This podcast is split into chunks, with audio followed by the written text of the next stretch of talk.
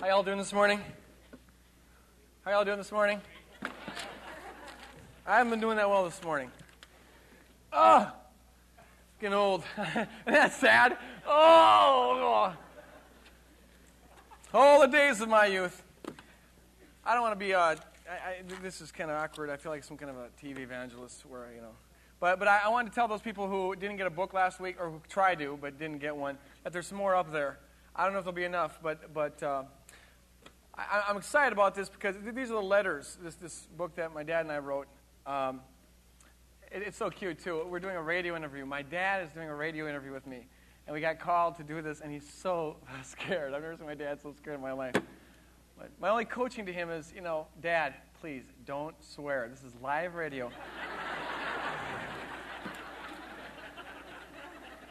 and here we're both saying, you know, what is my dad doing on Christian talk radio? Uh, I just hope no one in the, in the call-in station gets him ticked off. Anyways, these are the letters that led to his conversion. And uh, uh, it, it's a good evangelism tool. People are, are getting it and giving it to uh, loved ones who maybe are in, in, a big state of doubt or not believers at all. So if you want that, they'll be up there. Enough of that. Now I have some dirt from Jerusalem. And this especially, I'm only kidding. have you seen the stuff they sell on, on a on TV. It's incredible. It's Holy Land dirt, anointed and prayed for. Piece of my tie. One of these guys was selling a piece of his tie that was anointed during a certain. Never mind. Acts chapter 2, where we've been, where we're staying. Acts chapter 2, we're talking about the um, uh, birth of the church. And uh, looking at the day of Pentecost and after words and seeing, drawing out from there, extracting from there principles by which the church uh, should be established. And um, we'll start with Acts chapter 2, verse 42. They devoted themselves, these new Christians, 3,000 of them, they devoted themselves to the apostles' teaching. And they devoted themselves, submitted themselves to fellowship, to the breaking of bread, eating together, and to prayer. And everyone was filled with awe, and many wonders and miraculous signs were done by the apostles, and all the believers were together and had everything in common. Selling their possessions and goods, they gave to anyone as he had need. Every day they continued to meet together in the temple courts. They broke bread in their homes and ate together with glad and sincere hearts, praising God and enjoying the favor of all people. And the Lord added to their number daily those who were being saved. Let's pray.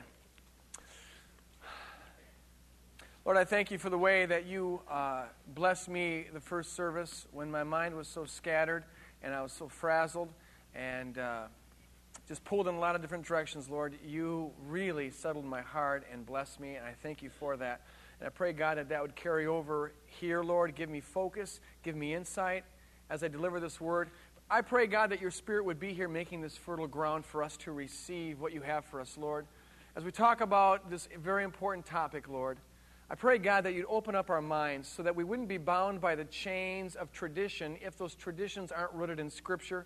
Lord, some of this maybe will uh, uh, be a challenge for us to move outside of some of our comfort zones. But Lord, the only way we ever grow in you is by being moved out of our comfort zones. But Lord, that's your job to do, not mine. I'm not going to try to do it with words. That becomes manipulation. So I ask, Lord, that your Spirit would be here present with your word and infusing it with your power and grace to transform us into the kind of people, worshiping people, that you want us to be. In your name we pray. Amen. We've been uh, studying Acts chapter 2 as uh, uh, the foundation for the church. And we've seen that if you want to have a church that has the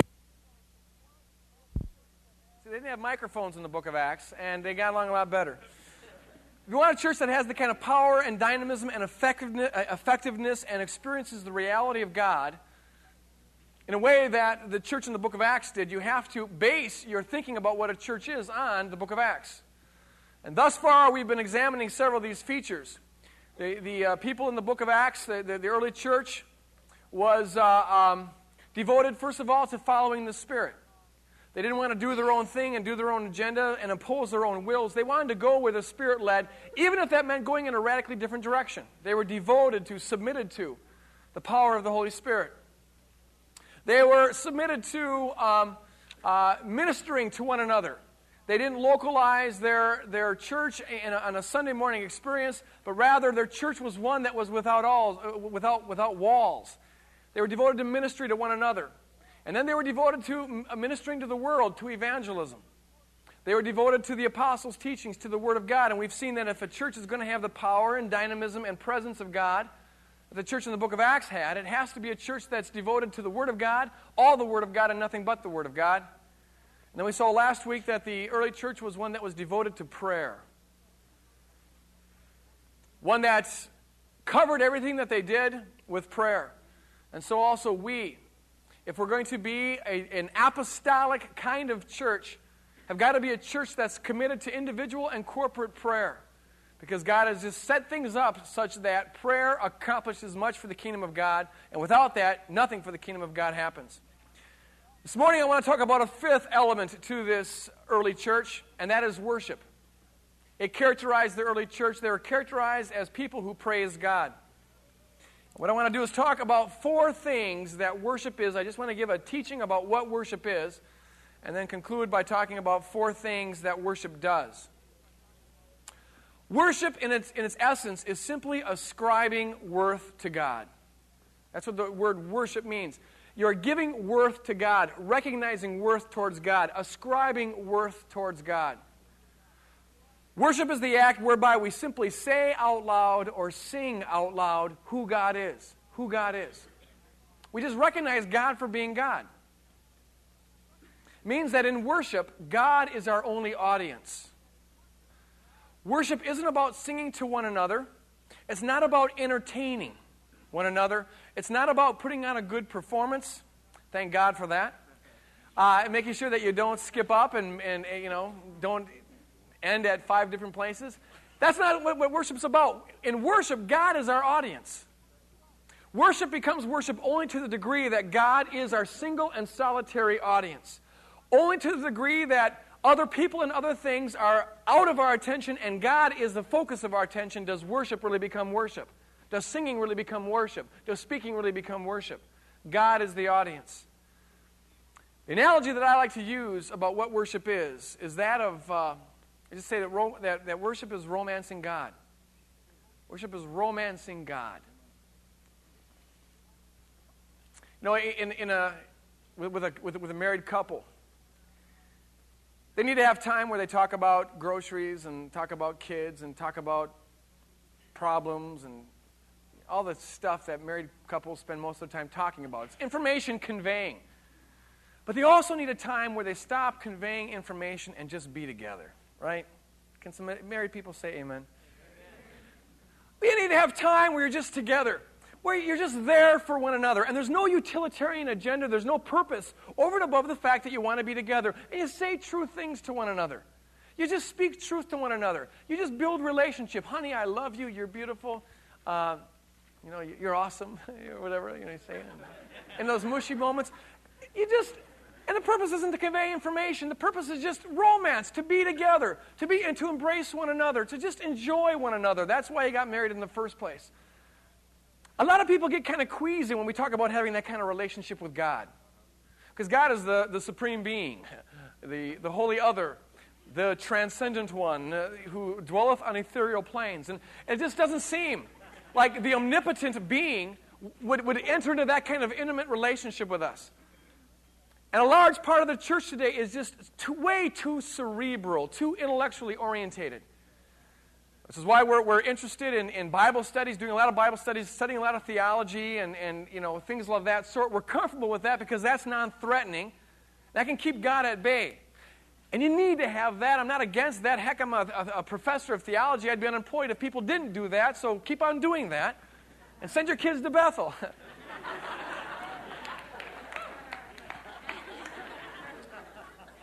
Someone send this tape to George Brushaber. I want to raise. I want to kick back on this. But information and cerebral content without passion, without emotion, without a time where there's some kind of life transforming experience is dead. There needs to be a time in, in, human relationships and a time for us as a church where we just set aside time to look at God, to look into His face, to dwell together. And that's what worship is. Just mirroring back to God who He is and saying true things about God. I stand, I stand in awe of you. We're not, you know, telling God something He didn't, you know, know. Oh, really? You're standing? I thought you were sitting. No, you're just expressing something. When I look into your holiness and I gaze into your loveliness, then all things that surround me become shadows in the light of you. Oh Lord, you're beautiful. Your face is all I see. And when your eyes are on this child, your grace abounds to me. God wants that kind of intimate relationship with us. I'm not the one who came up with this romancing analogy. The Bible did. In Ephesians chapter 5, it says that um, Paul, Paul says that, that as, as a husband loves his wife and the wife loves the husband, so also does Christ love the church. And, and, and, and the church is to love Christ. And in the same way that a husband and wife are one flesh, Paul uses that analogy. One flesh, so also the Lord wants that kind of relationship with us. One of unconditional, uncompromised, passionate intimacy. Read the Song of Solomon sometime. God, without blushing, says some incredible things about what he thinks about the church. It's, it's, it's, the Song of Solomon is one big, romantic, even sometimes erotic allegory for what God thinks about the church and what he wants to inspire the church to think about him. So he looks into the eyes of his beloved and says, Your eyes are altogether lovely. You ravish my heart, my dear. You are altogether beautiful.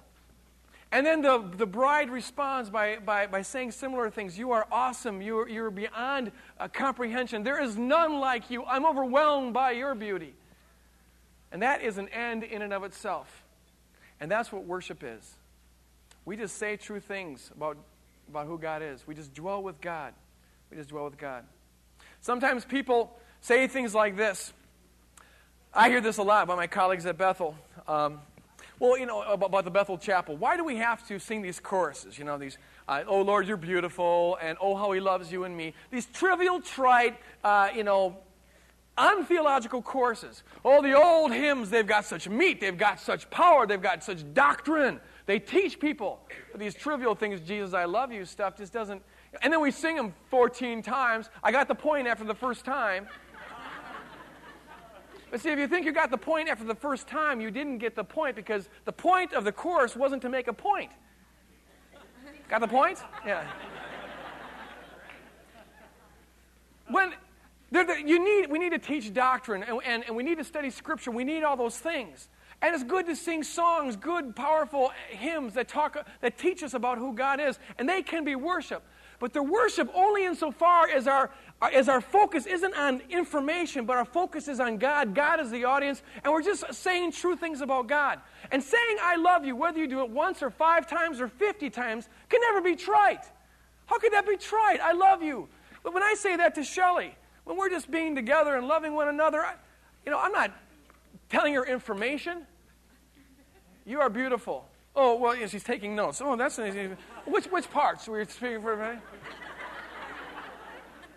This isn't a biology class. You know, a, the, the point there isn't conveying information, it's just expressing, and you can express it over and over again. In fact, that's why we, we sometimes take 20, 25 minutes in order to, to, to worship God, because it takes a while to get into that mindset. I, I, it's, it's hard when you just sing a chord, you know, sing a hymn or a chorus at the beginning and sing it in the middle and sing one at the end you know, it, it's just harder to get into it. Sometimes it takes time just to get into that mindset. But, but somehow singing over and over again reinforces the attitude that is there. Worship is romancing God. God desires that kind of relationship with us, and that's what it's, it, it's about. A time to look upon God, taste God, enjoy God as He enjoys us. A time just to be together. The second thing that worship is, and this follows directly from it, is that worship involves your whole self. Worship involves your whole self. Jesus says in Matthew 23 Love the Lord thy God with all of your mind, and all of your soul, and all of your heart, and all of your body. David says, prays in Psalms, he says, I will bless the Lord, O my soul, with all that is within me. When two people are, are just enjoying one another romantically, they better be there for each other. They're not enjoying each other romantically if they're not there for each other. What would you think about a husband if, who's, you know, this is their special time together. And, and, he's got his arm around his wife and saying wonderful things, but he's reading the paper as he's doing it. Oh, honey, yes, you're, you're beautiful. Beyond comprehension, really, you are. I, I want you to know that. End of marriage. like, It becomes relationship, it becomes intimate, it becomes dynamic, and it becomes passionate when the people are really there for one another. When our mind is focused. When, when the person is there behind the eyes and their whole being is, is, is pulled together and there for the other person, that's what is passionate romance relationship. And so it is in worship. Worship is not simply singing a song. A song in and of itself is not worship. I don't care how beautiful it is, how wonderful it is, how, how perfect the people play it. It is not in and of itself worship. Worship isn't singing a song for the sake of singing a song, it's not tradition for the sake of tradition. Worship becomes worship when and only when our heart is, is, is fused into what we're singing about. It becomes worship only when, our, only when our focus is on God. It becomes worship only when God is our audience. Worship becomes worship. Singing becomes worship. And all that we might do as a part of worship, it only becomes worship to the degree that we are abandoned to God, sold out to God, that our mind are, is off of our problems, off of the struggles that we had, off of the people that are around us, and it's focused on God. That's what makes worship worship. And the quality of the song is, is, is uh, not that important. It helps if it's not distracting. Uh, but, but beyond that, the music is just a vehicle to, to, to, to worship God. Worship is romancing God, and it involves our whole self. And that leads to a third point worship is a commitment that we make. Involving your whole self does not come natural, it doesn't come, it, it, doesn't come easy. The same way that, for most marriages, anyways, making time to be together and forcing yourself not to worry about the finances and not to worry about the kids and not to worry about the homework and not to worry about the car that, that, that's hard to do, and if you don't make a resolve to do it, you're probably never going to do it. It takes commitment. And when you do it, you're really saying, honey, you're more important than the car, you're more important, well, not than the kids, but more important than the problem of the kids. You deserve this attention. And so also us. When we come together, worship is a decision that we have to make. It's, it, it, it's a resolve. I'm going to worship God. And that itself, that resolve is itself an act of worship. Because what you're saying is, God, you deserve all my attention now. You are more worthy of my attention right now than my problems. You're bigger than my problems. You're more important than my problems. Though right now I'm worried about my marriage, though right now I'm worried about my kids, though right now I don't know how, where I'm going to find a job, though right now my health is failing, though right now I've had a terrible, terrible morning, though right now I'm in a really raunchy mood, though right now I don't even feel like being in church and I don't feel spiritual, that's exactly how I felt when I came here this morning, even though it is how I felt when I came here this morning. Nevertheless, because it is right to do, because it is fitting, because you are worthy, I'm going to worship you. And that itself is saying something. You are worth it. Worship is a, is a resolve, it's a commitment that we make. And it means that we just take all the problems that we might have, all the things that could potentially distract us, and we put them on the back burner. The nice thing about problems is that when you walk out of church, they're always there waiting for you, so you have plenty of time to pick them up. But when you come to worship God, it's a matter of just saying, and it's important to note this. Many times I have felt, like this morning was a classic example. I, I couldn't have felt less in the mood to worship. I woke up an hour late. I, I, I, I got dressed, brushed my teeth, didn't have time for a shower, and, and, and, uh, and I made it to church here in 30 minutes. 5 or 7, I was here at 7.35. And my brain was scattered. I was in a bad mood. My, my car doors were frozen. I'm not going to tell you all the problems, but it's amazing how many problems you can have in a half hour period of time. And I was just in a real raunchy mood. But because God is worthy, because God is worthy, I didn't feel like it, didn't feel spiritual.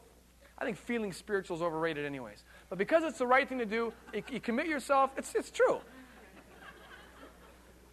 What often happens is what begins as work. It is effort. It is labor sometimes. It's, a, it's, it's, what the Bible calls a sacrifice of praise. You do it as a sacrifice. It starts as an obligation, but you know what?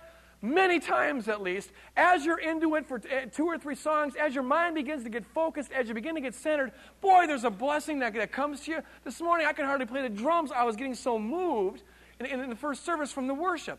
But it comes first comes the decision, the blessing comes afterwards. Make a decision to worship God if for no other reason than that He deserves your attention. Amen.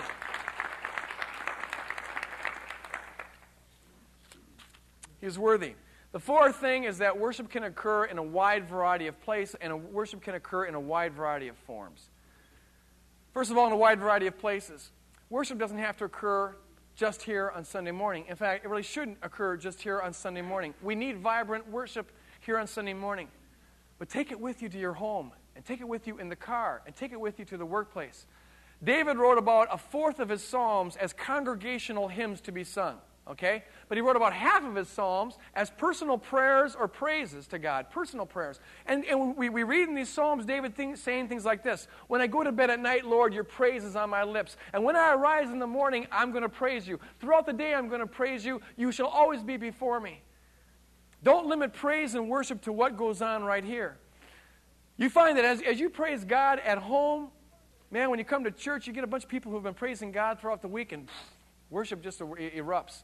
And, and as worship erupts in the congregation, we take that back home. It's a cyclical, kind of mutually reinforcing thing. But it's not limited to here. Lim- limited to here. It also can occur in a wide variety of forms, and it's important for us to know that. Sometimes David plays uh, the Psalms on the harp. Soothing, quiet, meditative, introspective music. That is praise. That can be worship. Because what makes a song worship isn't how fast or slow it is, it's whether the heart's into it or not, where your focus is, where your mind is, what your mindset is. You can worship God in silence. Perfect silence can be an act of worship. You get past the awkwardness of it, and just focus on God and don't care about anything else, and boy, it can be a profound time of worship. The Bible often speaks about worship in that kind of meditative, introspective, introspective way It can be sweet and serene. But the Bible also talks about worship in a very uh, extroverted way, Get, getting rowdy. Bible a number of times says things like, you know, praise him with the clashing cymbals, praise him with the drums, praise him with the tambourine. 30 times or more it says, clap, um, clap your hands, all you people, shout unto God with a voice of triumph. Sing unto God a new song with a loud voice. Blow the trumpets in Zion. Praise Him with a sounding horn. Praise Him with a resounding cymbal. Praise Him with the dancing feet. It's all over the place in Psalms. Celebrational kind of worship, and we need both. We need both. Sometimes we think that, well, no, worship has to be this kind of music or worship has to be that kind of music, but in Scripture, it's an all encompassing thing. And if we want to be a scriptural church, our worship has to be an all encompassing kind of thing. We need to have some fast songs, rowdy songs, celebrational songs. We need to have some quiet songs, some ballads, some sweet songs. We need it sometimes loud, and we need it sometimes fast, and we need it sometimes soft, and we need it sometimes slow. Sometimes we can praise God with a good old rock, funky beat. That's my personal favorite. Yow. But sometimes we need to praise God with a slow ballad. We could even praise God, even praise God with opera. Polka. Why not polka? Daryl, you play a, a, an accordion. I, I, I used to be in a church where he played an accordion. The kind of music doesn't matter. The style of the music doesn't matter so long as the music is seen not an, as an end in and of itself, but music is the vehicle. It's the means by which we focus on God and say true things about God, and God is the only audience and nothing else. That's the crucial element. We need both kinds of worship. It, it, it involves a lot of different kinds of forms. One form of worship that I want to talk about, because people have asked a lot of questions about it, is uh, what's this stuff about raising hands? Uh, why do people raise their hands to the Lord? That's one form of worship, and it's found throughout the Bible. In fact, it's one of the most common physical expressions of the Bible. What you do with your body reinforces what goes on in your spirit. Somewhere along the line, we kind of bifurcated the spirit and the body, but the two are very much intertwined. And so the Bible sometimes talks about how to physically worship God. It talks about dancing 11 times, talks about dancing. It's okay to do that. Don't get, you know, do it decently and in order. We don't, you know, it's one thing to dance in, in, your, in your pew here. That's great. At home, you can run all, all you want. But here, the, the, the principle is don't be distracting. You know, dancing in your own little pew is, is great. If you run around screaming, you, people might. Now you become the focus instead of God. And, and that shouldn't happen. But that, that's one form of worship. And, and, and that's a physical expression. Clapping your hands is a physical expression. Singing is a physical expression. And raising your hands to God is a physical expression. And it can mean a lot of different things. In Psalm 63, David says, I will lift up my hands unto your name. And in the context of that psalm, he's really expressing his, his uh, dependency on God. Lord, I need you. I need you. I cry unto you, he says, with my hands lifted up. Sometimes it denotes an openness to God. No, the dependency is in Psalm 28. Openness to God is in Psalm 64. where he says, I lift up my hands in your name. I'm open to whatever you have, God. And I find, I find, you know, there's, whenever there's anything in the Bible, it's there for a reason. And I find that it helps me experience an openness towards God as I open my hands towards God. It's like whatever you want. It's like giving God a hug. Eh, you have all of me. And it, it sometimes means that in the Bible. Sometimes it's used as a confession. Ezra says, I fell on my knees with my hands outstretched towards heaven, and then he pleads for Israel and confesses the sins of Israel. It can, it can denote confession. Sometimes it, it denotes petition. Jeremiah says in Lamentations chapter 2, he, he tells Israel, Lift up your hands unto the Lord for the sake of your starving children. Saying, asking God to, to end the famine that, that was in the land. Sometimes it's just done to, to, to please God. Psalms 141. David says to the Lord, May my lifted hands be unto you as an evening sacrifice. Take delight in this, O God. God delights in it. That's one reason to do it. And sometimes it's just done as an act of obedience. Because Paul says in 1 Timothy chapter 2, verse 8, I will that all people in all places lift up consecrated hands unto the Lord. It's one way of expressing worship to God. Singing isn't the only way, clapping hands isn't the only way, dancing isn't the only way, being quiet isn't the only way, being serene and introspective isn't the only way, and lifting hands isn't the only way, but it is one way, and we need all ways. Sometimes people are a little awkward with that because it's not, it's not what you're used to, and that's okay. I remember the first time I was in a church where this was happening, and I was a new Christian, and uh, I didn't understand what it was about, but I, I felt like if they're doing it and I'm a believer, maybe I should try it. But it's kind of weird, you know, and I'm so bashful, anyways. So I. I am. You just embarrassed me. But, you know, so I, I kind of would, you know, you know, like this. Because you know, especially when I was 17, I was a cool dude, you know, cool. And, and this, this didn't seem very cool. But I got, really got blessed by doing it. Starts kind of like, you know, your little finger, and you kind of work your way up. I, you know, I understand. And even though not a soul in the place, because God's their audience, they're tuned into that. They don't care what you're doing. I mean, they're, they're not supposed to be looking around anyways. But, you know, if it's your first time, you, you swear everyone in the place is looking at you. You know, it's like, I, you know, I know how that feels. So maybe try it at home, you know, in your own, in your own worship time. Try it at home. Uh, get comfortable with it. But you know what? No one really cares. No one's looking. It doesn't make a bit of difference. Try it. You get used to it. And you find that there's a blessing in it. Anything you do with your body that's biblical, it, there's a blessing to be, to, to be found in it. I encourage you to try it. But it is not. It is not a requirement. It is not a criteria. You're not more spiritual if you do. You're not less spiritual if you don't. Raising your hands like stamping your feet, like singing a song, like clapping your hands, it can mean absolutely nothing. What makes it worship is when your heart is behind it, your focus is involved in it, and it's expressing something that's in your heart. It's a way of ascribing worth to God. That's what makes it worship. And there's a real blessing in it. But it's not like a spiritual requirement or something that, you know, you go up on the scale if you do, you go down the scale if you don't. What worship does Worship is an end in and of itself because God delights in it. It's the right thing to do, it's in our heart to do it, and it's fulfilling to do. But there's also some incredible, and I mean incredible, benefits that come from worshiping God. God delights in it. So then, the Bible says that God inhabits the praises of his people. He takes residency in the praises of his people. When we open our heart up to God, when we become vacuums, when, when we just are, are without, without reserve opened up to God, God floods in. When we're poured out to him, he's poured out to us, and his spirit begins to envelop this place. The reality of God begins to settle on us, and that is what transforms us more than anything else information, Bible studies, doctrine, seminary degrees, seminary education. That's all good, wonderful. Hallelujah. Thank God for it. But in and of itself, it does not transform you. You know in your own life that you've got a lot of information, but that itself doesn't help you conquer sin. It doesn't change your attitude. It doesn't change your lifestyle. There needs to be something. Reality is what changes you. And when we worship and the presence of God comes down upon us, whether it's at home or whether it's here in a congregation, that's when we begin to experience the reality of what we know in our head. And nowhere do you experience transformation, the elevator going from the head to the heart, more than in worship. When you're focused, everything else is aside. One thing matters, one thing alone, and that is Jesus. And you're focused on Him. Then, then there's a transformation there. You begin to understand in your heart what the love of God is, what the grace of God is, what the mercy of God is, what the power of God is, because the reality is around you. And that's when you begin to get moved That's when you really are romancing God. You also find that that's what lifts you up. As you sense the reality of God, you know what? If you put your problems on the back burner, leave them at the door when you come in, worship God because He's worthy, that's the best thing you could possibly do to handle your problems because you temporarily rise above them.